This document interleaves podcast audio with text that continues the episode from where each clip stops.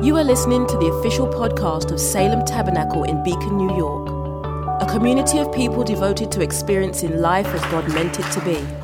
Today's reading is from the book of Ephesians and the Gospel of Mark.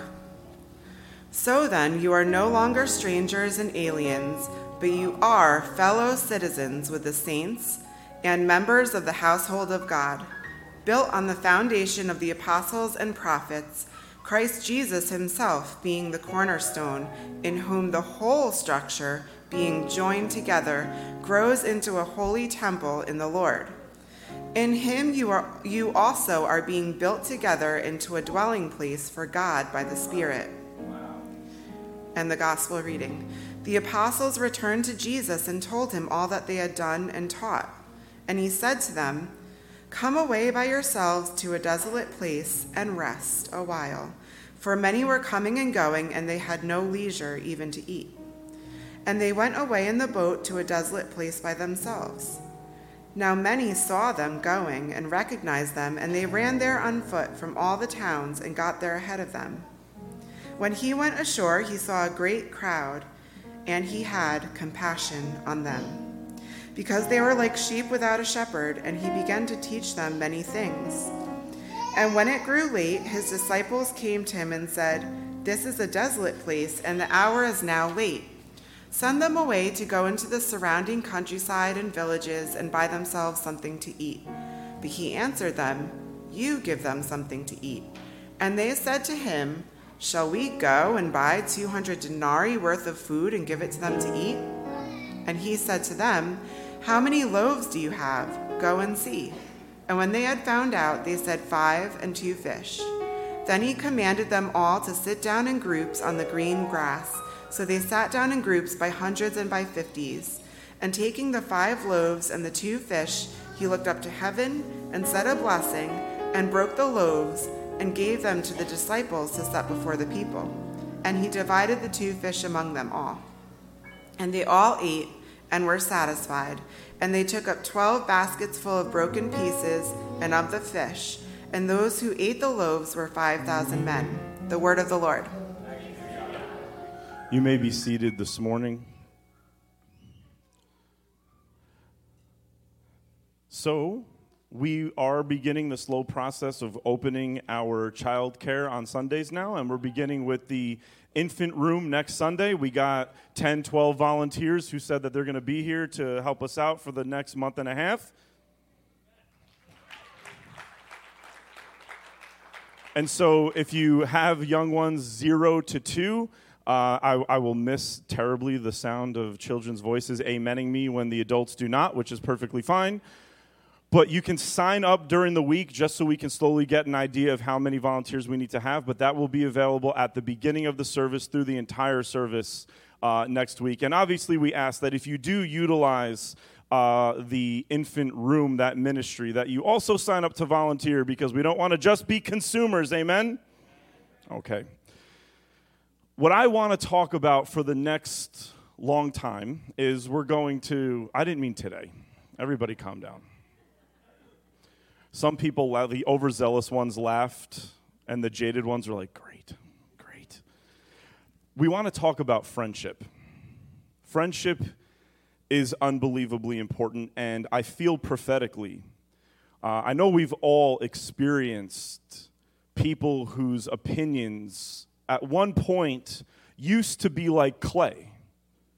And even if they were formed when the water of conversation was applied, it's possible that some of us were able to change our mind about something, which is a phenomenon that doesn't seem to exist anywhere ever at all, zero times a week.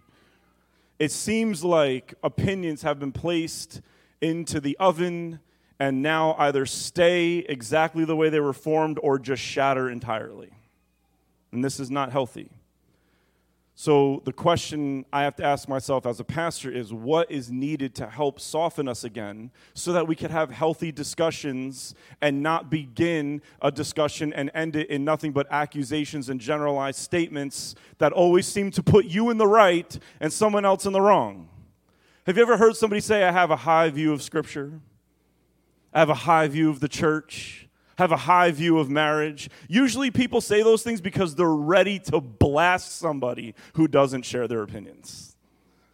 And now we're so solidified with those things.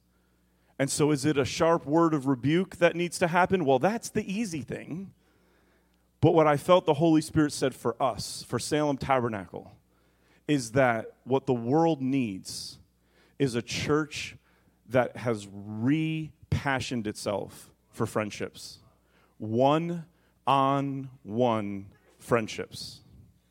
Strengthen our hands in friendship. This table you see in that picture was taken at my best friend's house. And if you know who he is, you just went, aw. If you don't, you're jealous because you wish I was your best friend, which is fine, I get it. Oh, you guys are to have to help me a little bit today. It's not at your house, John, I'm sorry. All mad, doesn't play the piano anymore.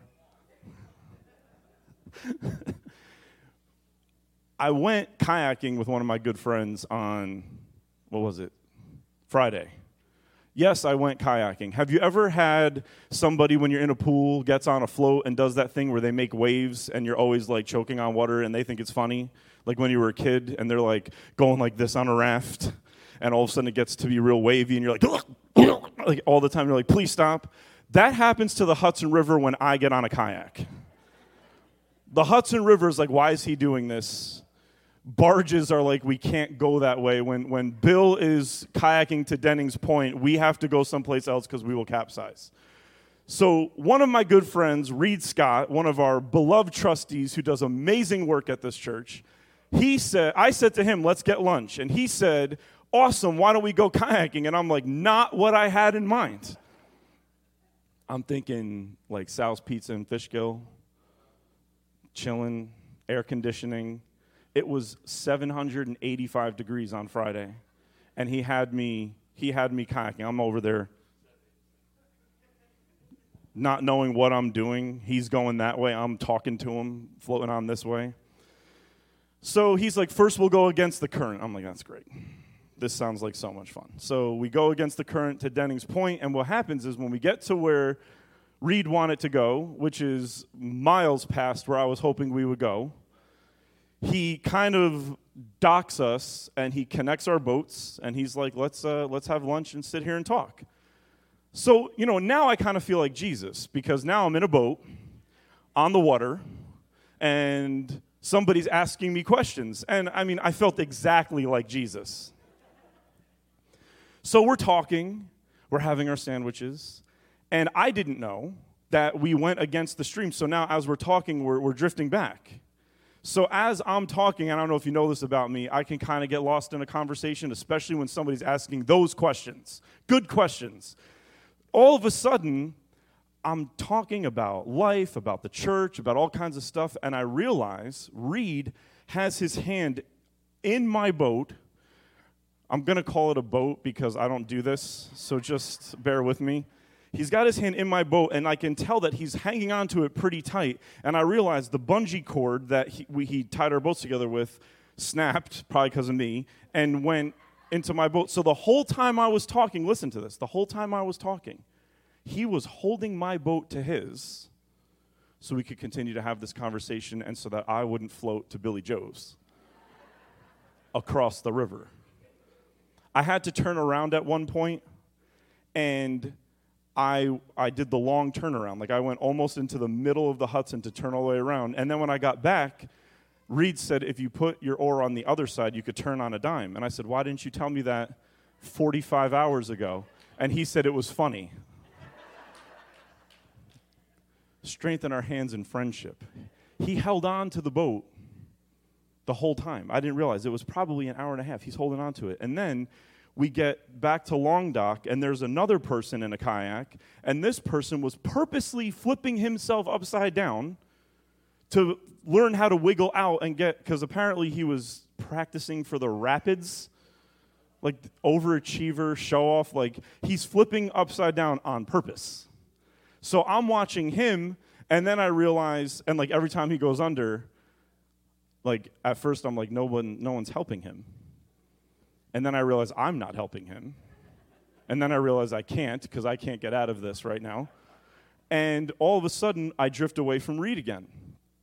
This is important. So I reach out, because I've already seen Reed do this. I reach out and I grab his boat. Not the smartest move in the world. My boat tips, his boat tips, and Reed says, You know, Pastor, you're allowed to grab another man's hand if it means not flipping into the water. And so we lock hands. I don't want to wait. That's all you're going to get. Let me get up here one day. I got that falsetto, no? She's worse than Simon Cowell. She's like, no. And Reed says when you're tipping, you got to grab somebody's hand because you have to be a little higher and then you can pull yourself in without tipping. And I thought of this sermon series strengthen our hands in friendship. See, if I was tipping, I couldn't FaceTime Reed and stay up. I needed somebody physically there to grab onto and to show me how to do this so I don't tip. A hand is very needed when you're in an unstable environment. A hand is very needed when your life is rocking back and forth. You need someone who's willing to let go of what they are able to control to help you control what you can't. This is what friendship is when we finally got to shore, after I was done kissing the ground numerous times to be back where things make sense, we, we put the kayaks on his car, and then Reed realizes he lost his glasses someplace. So now this is my chance to be funny because it's hilarious to watch somebody look for glasses when they don't have their glasses on. And finally, I go down right to the shore and I can see exactly where they fell off, and I got his glasses. And in that moment, Reed needed a set of eyes because his weren't working. I needed a hand because my boat wasn't working. This is what friends do. We offer the other person what's working in our life because hopefully what's working in my life is what's not working in yours. And together we can make it work. This friendship is the environment that correction and growth has to happen in moving forward. I want everybody to repeat this the relationship of discipline. Think about that. The relationship of discipline. Discipline is not an action, it is a way of describing a healthy relationship you have with someone. Discipline, correction, exhortation, growth have to happen inside the greenhouse of friendship. Friendship creates the context for things like, I'm just going to call them out. I'm just going to speak my mind. You can't, right now, I'm saying you cannot if you're not friends. This is why when Jesus, and I'm going to preach more about this on August 8th, but this is why when Jesus gets Peter to the shore after the resurrection, he doesn't bring up anything to Peter until it says after they had finished breakfast. So you can't let these verses skip by you. After they finish breakfast, Jesus says, Peter, do you love me? Do you love me? Do you love me? For all three of the denials. Do you love me? Do you love me? Do you love me? But it's only after breakfast because Jesus won't even reach into somebody's life and deal with what they've done wrong until he's established friendship first. After breakfast. It wasn't, Peter, we got to get you right so that we can eat together. It's, I'm going to eat with you so that you know I love you even when you're wrong, and now it's safe to work on what's not right. This is what he does. You hear me say it every Sunday. And after supper, he took the cup of wine. After he sat and was friendly with even his doubter, his denier, and his betrayer. Friendship is the context. Jesus is criticized by the church for being friends with people who weren't allowed in the church. One of his harshest criticisms is that he's friends with tax collectors. Raise your hand if your favorite thing to do every year is pay taxes. You're weird. I got a Christmas countdown going on my phone. I don't have a countdown going for tax day. Jesus is friends with extortioners and tax collectors and sinners. And I love how the Pharisees are like, he's friends with sinners. No, he's not, because he's not friends with you yet. We should be criticized the same way Jesus was criticized, no? We should be friends with people who the wider church world would think suspect. Why are you associating with them? Avoid the appearance of evil. Or not, or we've just ruined that verse entirely. Oh man, we do need to preach about this. You heard that, Steph? No sound. We need to preach about this. Sometimes a no response is a confirmation, just so you know. Jesus shows us in this story how to be friends and we see two groups of people. We see the disciples and we see the people who are hungry. And we see two different versions of what we're supposed to be doing in our life. We're supposed to be the ones who feed, and we are also supposed to be the ones humble enough to know that we need to be fed.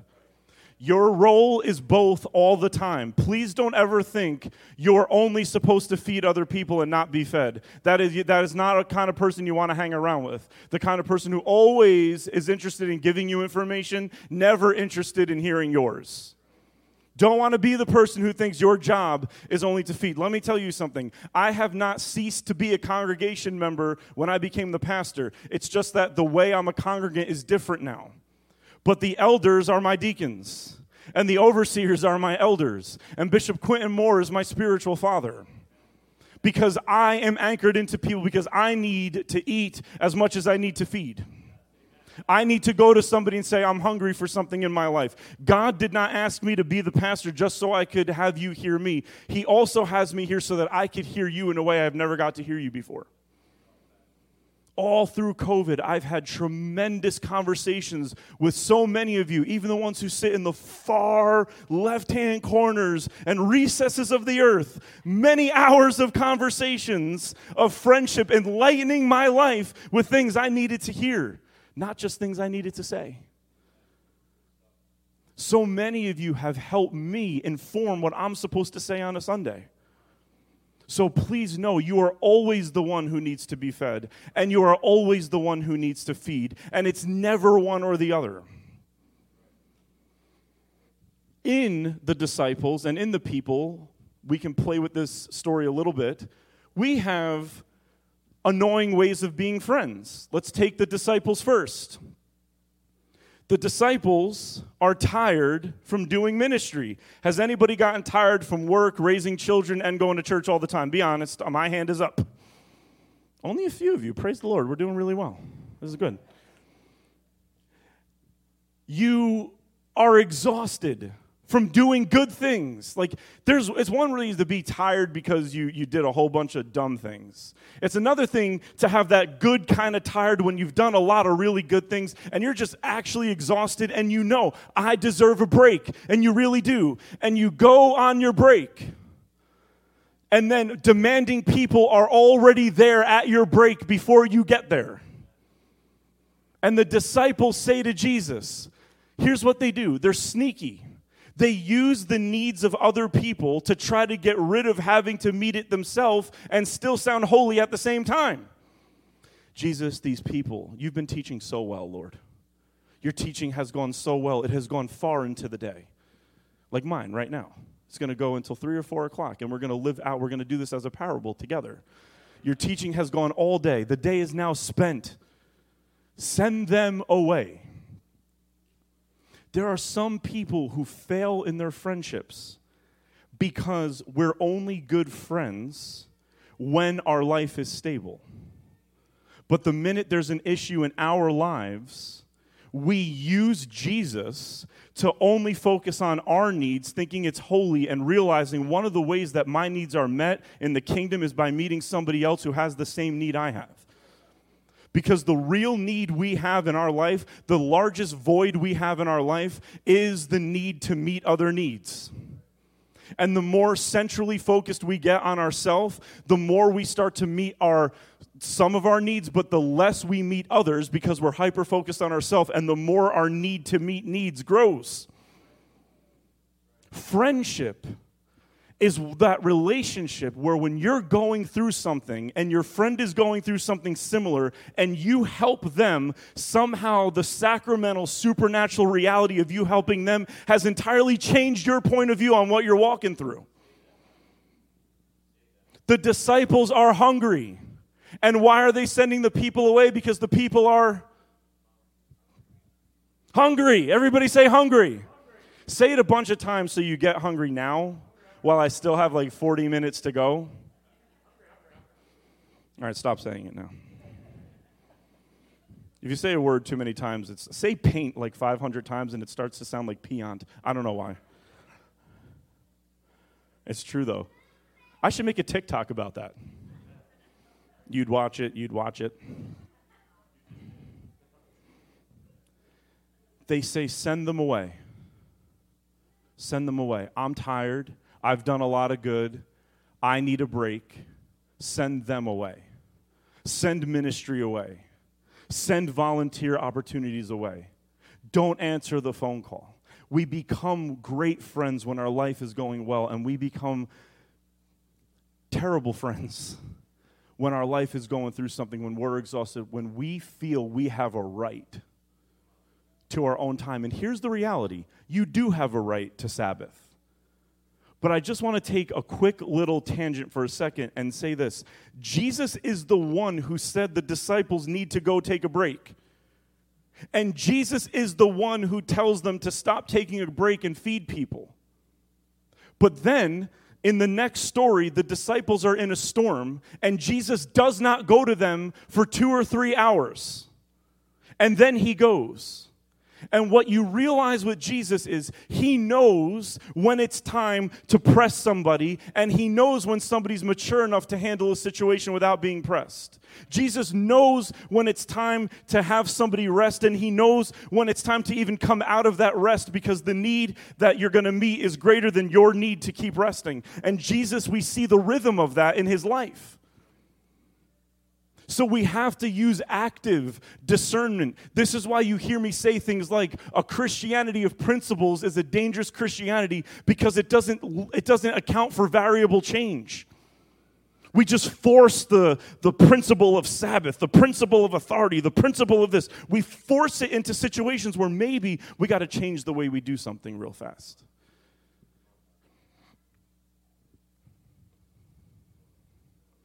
The disciples are grumpy. Anybody been grumpy before? Just grumpy? Like we don't have to like make it all demonic and satanic. You're just off, you're just grumpy. I every day of my life to save my life, I wake up and say, "Jacqueline, how are you today?" And sometimes she's like, "I just feel a little off." And I know. Tread lightly today. She feels off. And I've known her for 16 years, and I still don't know what that phrase means. I just know it means I have to be careful. That's what I know. Grumpiness is dangerous because grumpiness, you don't know. Like when somebody's really having a bad day, you know to stay with them. When somebody's grumpy, they almost like lure you in, and you think everything's fine. And there were sharks in those waters, and you didn't know. The disciples are grumpy. They've been doing what they're told. They're exhausted. Annoying people have shown up in their vacation spot. And now, what does Jesus say? He says, You never send people away. Friends don't do that. Give them something to eat. And what is Jesus communicating? He's communicating that our life and the life of our friends is so linked up that when their needs are met, so are ours. So Jesus knows you're all hungry, your blood sugar's dropping. That's why you're cranky right now. They're hungry. Their blood sugar dropped a long time ago. It's why they just showed up in our vacation spot without asking any questions. We'll talk about that in a second. And Jesus says, You all, you all need to eat, but you give them something to eat. Don't send them away. Friends offer their life even when they're sensing that they need friends to be offered to them. The bread that we're talking about, every time we talk about, we get to this text, we're always talking about provision, but I want you to see the bread in this story as the bread of friendship. Jesus is the bread of life. The bread is Christ. The bread is relationship. The disciples are so busy, they're hungry for relationship. The people are so, uh, as Jesus says, scattered like sheep without a shepherd that they need friendship. The bread in this story is the bread of relationship. And so many of us are hungry for it, and so many of us, especially outside of this room, are hungry for it. And it is up to the church to offer the world the bread of friendship, the bread of life. We can never say, Jesus, send them away to go get friends someplace else. He's going to say, You give them something to eat. You befriend them. Well, how can I? Because I don't have anything. You have me. I am everything you could need to ever have to offer to somebody else. Another funny story. In the back, you'll see a rather Hulk Hogan ish gentleman. His name's Alan. He's dating my sister in law, Annie. Together, they can probably lift up this entire church off the ground and throw it. Like when Jesus is like, if you have faith the size of a mustard seed, you could say to this mountain, be thrown. And when he pointed, Alan had already thrown it into the water. About a month ago, Alan says to me, Hey, can you drive me to the airport on the 19th? And I, like a good friend, I say yes. And then, like a great friend, I forgot. It's tomorrow, right? Yes. So, another one of my friends, Pastor Mark, says, Hey, JP and Diana are going to be in Philadelphia on Monday. Would you and Jacqueline like to come and hang out? I say yes, because I'm a good friend, and good friends invited me to go hang out with them. Alan, being a really good friend, texts a few days in advance, Hey, are you still cool to drive me to the airport? And being a really good friend, I say, Of course. How are we going to do this? I'm like, What time do you need to go? We need to leave at 5 a.m. Okay, we'll be there.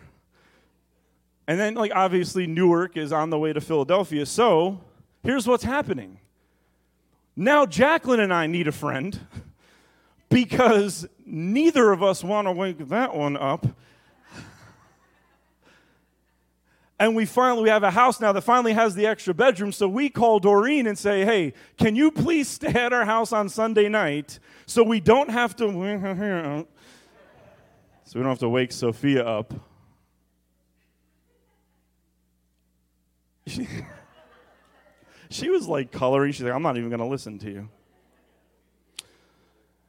and so now we have friends being there for friends so we can be there for friends that we've overbooked ourselves with because it's not that we're not organized, it's just that we're so loving that we say yes to everybody. But nobody's sending anybody away. Being a good friend, Alan says, you know what, I can find someone to take me. You don't have to. And he doesn't need to say that, but this is how friendships work. Levels of friendship are helping us enter into other levels of friendship. You don't send people away. Who, raise your hand if Jesus has ever sent you away? John? Just kidding. now let's talk about, we talked about the grumpy people, and maybe that's some of us. Now let's talk about the demanding people. Has anybody met somebody that's demanding before?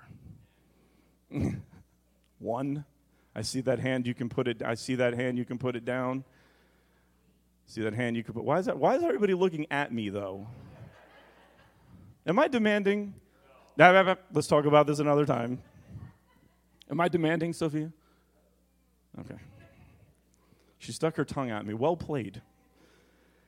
These are people who look at Jesus' disciples doing all of this work. Keep in mind, it says, Jesus says, Everything you've done has been amazing. I saw Satan fall to the ground like a lightning bolt. You've been doing all these good things. Come away with me. You deserve to rest. And oh, by the way, um, John the Baptist was just beheaded in the previous story, and Jesus is also mourning the loss of a family member. And so Jesus needs some time away because he's mourning loss, and the disciples need time away because they've been doing ministry and serving and loving and healing and feeding and all these things. They all go away to what was supposed supposed to be like an all inclusive resort in a desolate place, and all of a sudden, the annoying, demanding people get there first. Have you ever had somebody arrive ahead of your patience? And then when your patience was out and you got to the place where you're like, no more, and turned around, there they are. standing in the place where your patience had run out, waiting for you. That is the spirit of demand. None of those people asked, Do you have a moment? Are you going through anything? How are things going in your life? I have someone in my life who never says why. They just say, Hey, what are you doing this weekend? No context because they want to trick you.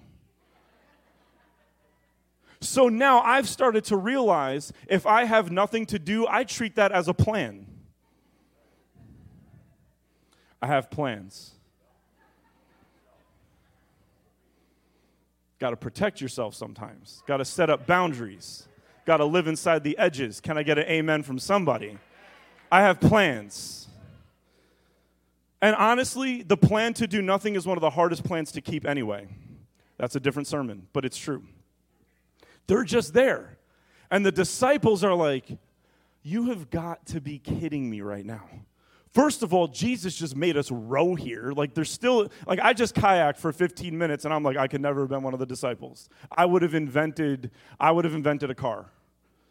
We can't climb everywhere, Jesus. We can't swim everywhere, all these things that you want to do.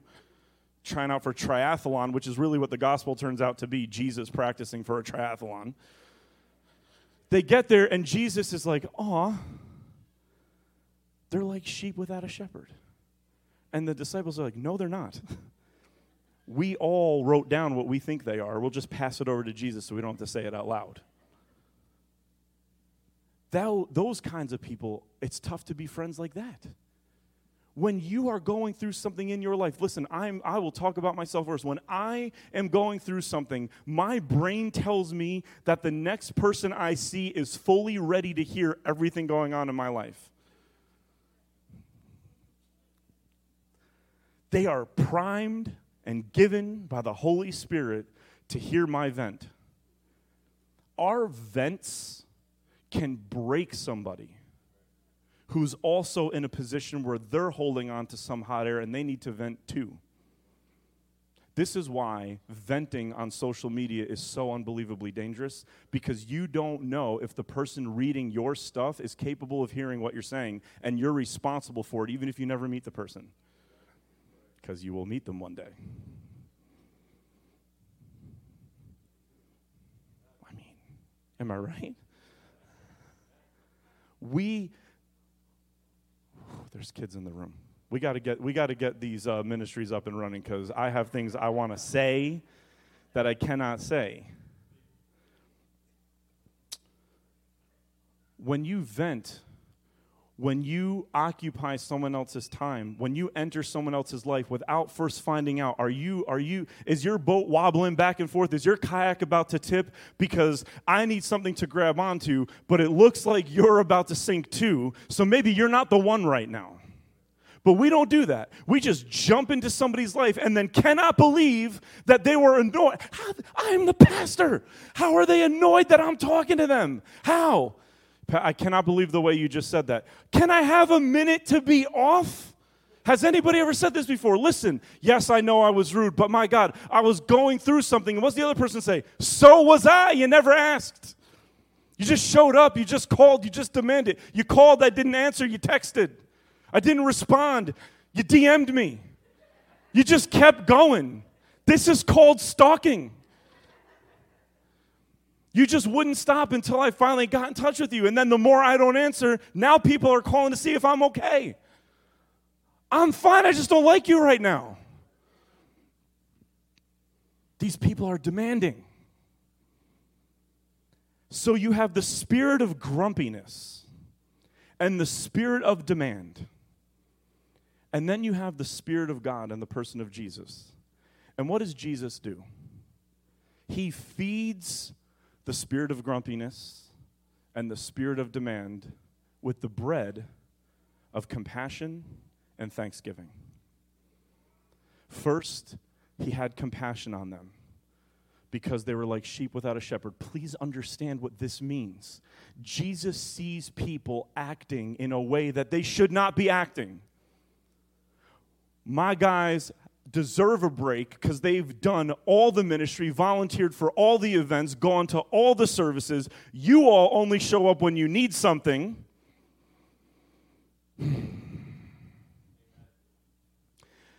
But Jesus goes a layer under that and says, But you know what? Their shepherd is King Herod. And I'm not surprised with that joker running the show that his people are acting this way. It's not their fault. Do you see what he did? In the previous story, Herod is killing people because of his lustful appetites. And Jesus knows he's their leader. So when they're running around with lustful appetites for people's attention, you can lust after a lot of things, everybody, including attention. This is so good. I cannot believe. You know what? Thank you, everybody at home, for standing up and amening me. I hear you. Jesus says, What they're doing is very annoying, but I know why it's happening. And the why is more important than the what because I'm a good friend. So in this case, I'm going to overlook the what because I know why. You all are not led properly. Your leader is abusive. You're having a bad day. You got stuff going on in your marriage. Your finances are falling apart. Your car broke down for the third time this month. Things are going wrong. So I know why you're acting this way at work. I know why you're calling me at 11 on my vacation. I know why you're doing these things. And Jesus doesn't just let one burst of emotion determine, he says, as a good friend, okay, I see how they're acting, but is anything pushing that action that's beyond them? And the answer was yes. And so it's compassion, not annoyance, that he felt.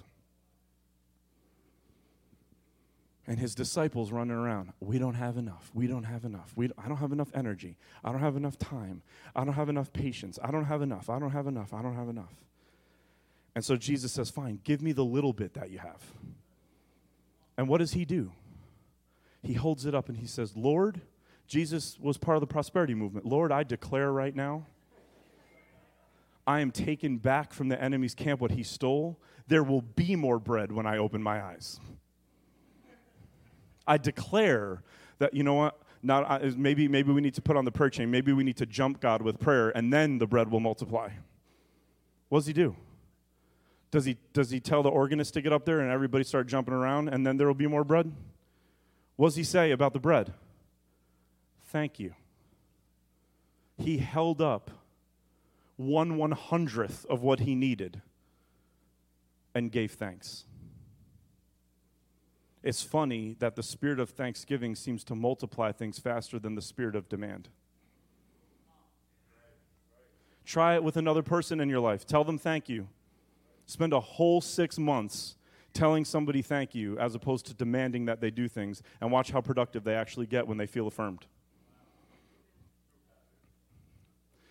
Imagine we became friends that saw the lack in somebody else's life and thanked God that there was something good. Even if it's not enough, it's something. And He says, Thank you. You know what the word is for that word, thank you? Eucharisma, Eucharist. It's called the Great Thanksgiving. Everyone's like, why do you have to use the word Eucharist? Because it means thank you. And that's a good thing to say. He gives thanks. He has compassion, which is what is compassion? Compassion is asking if there's something else driving the behavior that's annoying you. In the name of Jesus, can you write that down by the power of the Holy Spirit? Compassion is asking yourself, is there something else driving the action that is annoying me? When you enter somebody's life compassionately, with passion, you're looking for ways to, to you're looking for ways that, to, you're thinking the best of them. You're looking for reasons why they're being the way they're being because I know them enough to know this isn't who they are. We are so quick to jump. When we're annoyed by somebody, we are so quick to assume this is who they always are because they're annoying us. But when we watch somebody else do it to somebody else, we're quick to be, oh, you don't really know what's going on. But when somebody offends us two minutes later, all of a sudden we're judging their whole life Compassion says, is there something behind what I'm seeing that's driving it? And thanksgiving is when you can look at any good anywhere and focus on that and affirm it and say thank you. The demanding, grumpy person knows how they're being. You want to know how I know that? Because I often am the demanding, grumpy person. I know you cannot believe it. But I can be demanding and grumpy sometimes.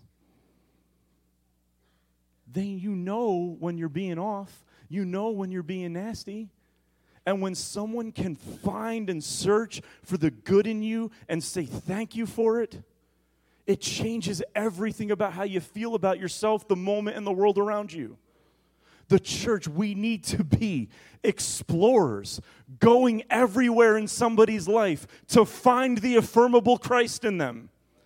And because everyone's been made in his image, there isn't a person alive right now that doesn't somehow bear the image of Christ in them. It's just for some of us, you got to do a little more digging than others. But it's our job to be the ones to go find it and affirm it because that wakes so you can rebuke somebody for being grumpy, they're going to be in a better mood. You know, like the one time a year Jacqueline is grumpy. That one time a year, sarcasm alert. When you're like, why are you being that way? That never works, husbands. Let me tell you something. Calling out your wife's grumpiness does not work. But saying thank you for something, because maybe this is just me for being so rotten, but when I say thank you, she always seems surprised. Wow, you said thank you today. Oh my goodness gracious. Jesus can turn water into wine. He's a miracle worker, a waymaker. This is what we need to do, and it all comes down to this. The Ephesians text said what? He's building us into a temple. He's making us a dwelling place for the Holy Spirit. Why is that important? Because Jesus goes into a temple and he flips tables. But do you know what table he doesn't flip? He doesn't flip the mercy seat. He doesn't flip the table of showbread. He flips the money changers. He comes in and he flips the tables of transaction, but he doesn't flip the table of presence and communion he flips the tables of transaction. Relationships fail quickest when we transact instead of serve. What are transaction statements? I don't know, something like, You were really rude to me yesterday and I forgave you. Now, how are you acting this way? Anybody ever say that or had that been said to them before? After everything I put up with, you do this? Those are transacting statements. Sophia, you're having such a good day today. You're being so amazing. You're having such a good day. We're so proud of you. Two minutes later, hits her friend.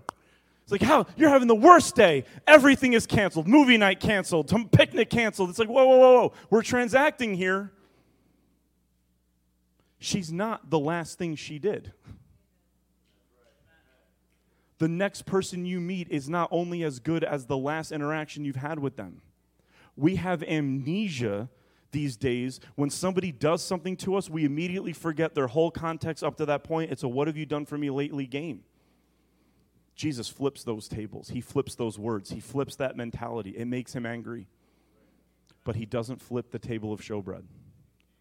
He what does he say? He says, "Now that I've gotten rid of transactions, my house is supposed to be a house of prayer for who?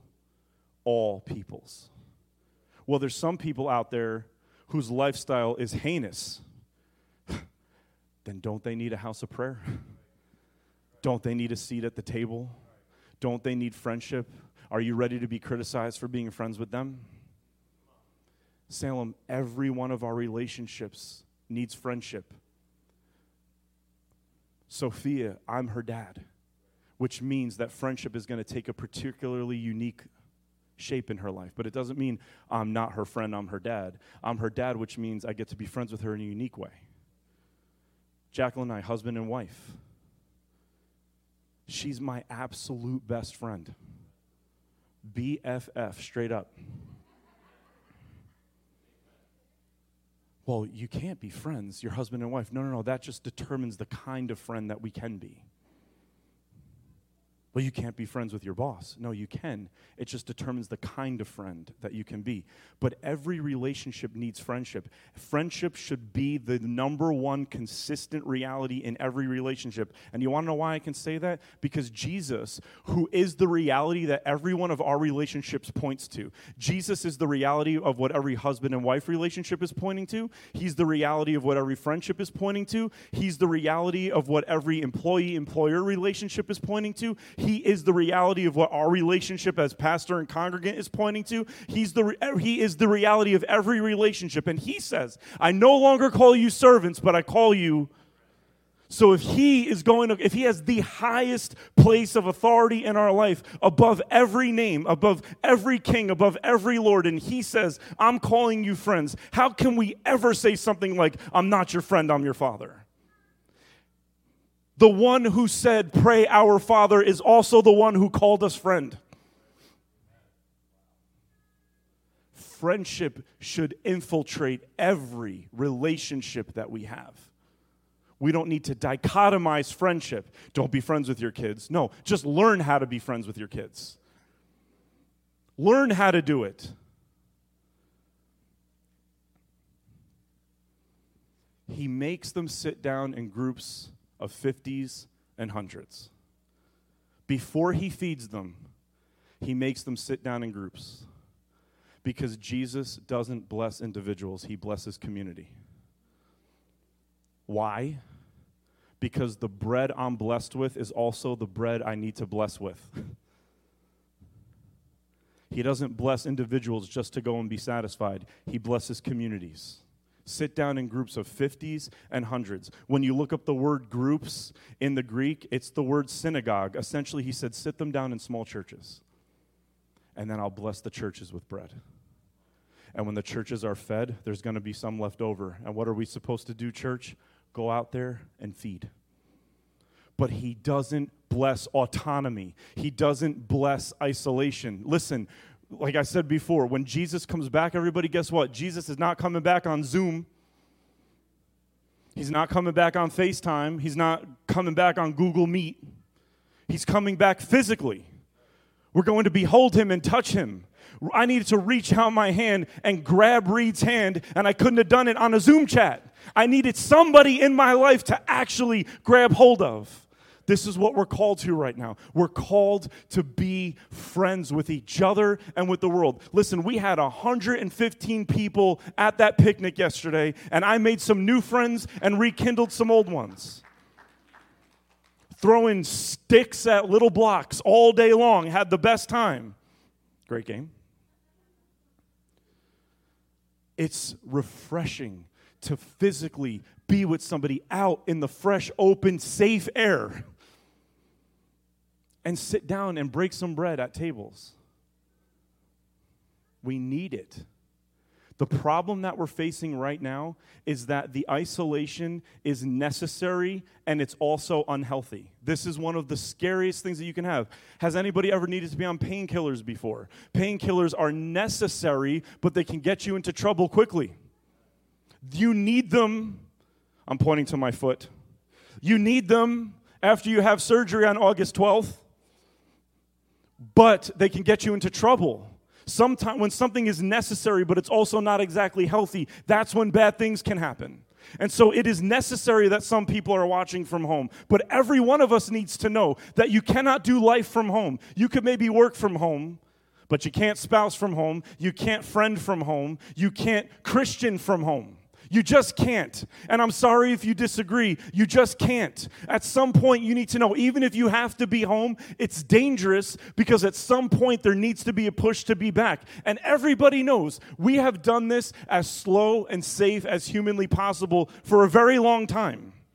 We've been, and, and I'm not, I would never be, say that we're out of it. Maybe we're not. Maybe we're going to have to close again. Maybe we're going to have to preach to an empty room again. We will do all of those things. I'm not saying let's defiantly just come back and ignore everything that's happening, but every time we do have to pull back, if some of us need to even still be pulled farther back because of issues going on and we need to be safer, we just have to know this is okay, but it's not permanently sustainable. The church is the place where we touch and ingest bread together.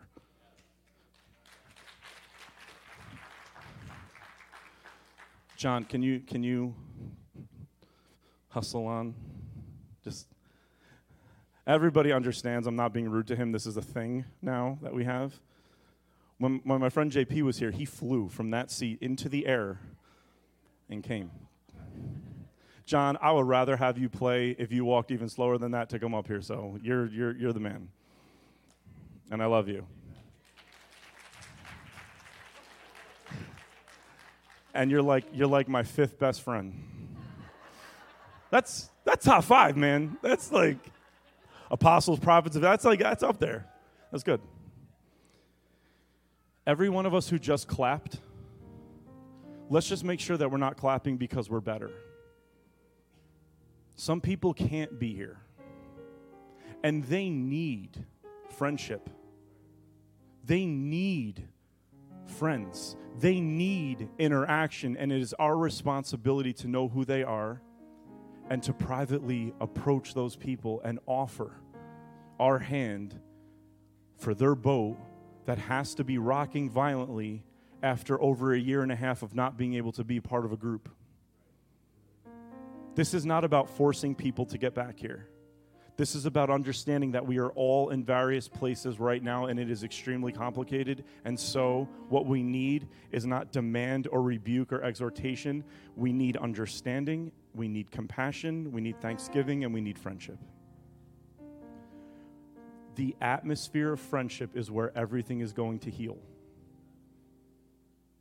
There was a time when Jesus could rebuke Peter but there was another time in Peter's life where Jesus knew I need to eat with him first. One second, get behind me, Satan. Next second, Peter, come here. Let's let's go for a walk on the seashore after we eat together. I just want to know that you still love me. But the second thing he did was far worse than the first thing. But Peter's in a far worse place. And so he needs a friendship approach. That's what the world needs right now. And listen, just because you're here doesn't mean you don't need friendship in your life. And I'm, I'm now learning that for many people who enjoy being isolated, it's actually hard to say, I need friends. It's not as easy as like I, my, I'm, I'm programmed that way, but I'm, I'm listening carefully, and it's not easy. Some people have friendships, but they have them just distanced enough to not be inconvenient and feel like it's okay. We need friends that interrupt. We need friends that when you say, when they say, hey, are you okay? And you're like, yeah, I'm fine, they still bring you dinner because they know you're lying. Jacqueline and I are about to enter the fall where we have our church's 70th anniversary. We have the Thanksgiving community events that we do where we hand out the bed. We have our first Christmas gala in 45 years coming back this December. We have all of these big events. We got a baby on the way. And they're cutting my foot off. I'm just kidding. Why are you clapping for that? I'm going to be on crutches when my wife has the baby. Please pray for Jacqueline right now in the name of the Father, the Son, and the Holy Spirit. We're going to need help. We're going to have big time events going on. I'm going to be hobbling around, and Jacqueline's going to be nine months pregnant and having a baby, and I'm not going to be able to walk. I'm going to be preaching in a seat down here. I told Ian to get me one that can spin all the way around, though. That'll help. I might need to spin myself when I make a really good point and nobody says amen. We're going to need friends. But I know that it took surgery and a baby and a busy schedule for us to finally feel okay saying, you know what, you can help. Like I said to the deacons, be careful now asking us if we need help because we're going to say yes. but it shouldn't take all that. We all need help. You need help. I need help. And you need the person next to you to reach out your hand and their hand and stabilize your boat. Even if you you might have gotten so used to the fact that it's rocking that you think rocking isn't rocking anymore, but it is. Let's stand to our feet this morning. Yes.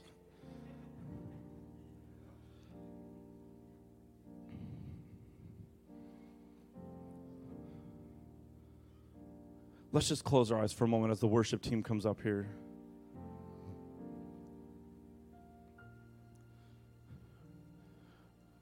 I just want this, this, this final song in the worship service is for digesting. It's for letting settle in what was just said. Before we come to the table, Paul says, before you come to the table, examine yourself. That's how we know that this bread and this cup is not just a memorial and it's not just a symbol because you don't need to examine yourself before you come to a memorial or a symbol. You need to examine yourself before you come to something that's real, that's alive and active. Paul doesn't tell them to examine themselves before they look at a piece of religious art. But when it comes to the bread and the cup, he says, before you go to that table, let the Holy Spirit talk to you. Prepare yourself to come because it's real what's happening in there. So I just want us to think for a moment. We're about to be invited to a table from the greatest friend we've ever had, a friend that sticks closer than a brother. So let's, let, as we prepare to come to the table, let's ask ourselves where does my grumpiness grind against my friendships? Where does my demanding nature grind against my friendships? And right now, let's just ask the Holy Spirit to reveal to us where we're like that and to help those areas of stone in our life become bread that we can offer. So let the Holy Spirit speak to you for a moment.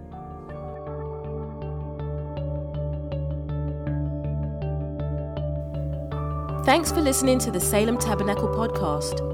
For more information about us, including gathering times and our location, check us out online at salemtabernacle.com.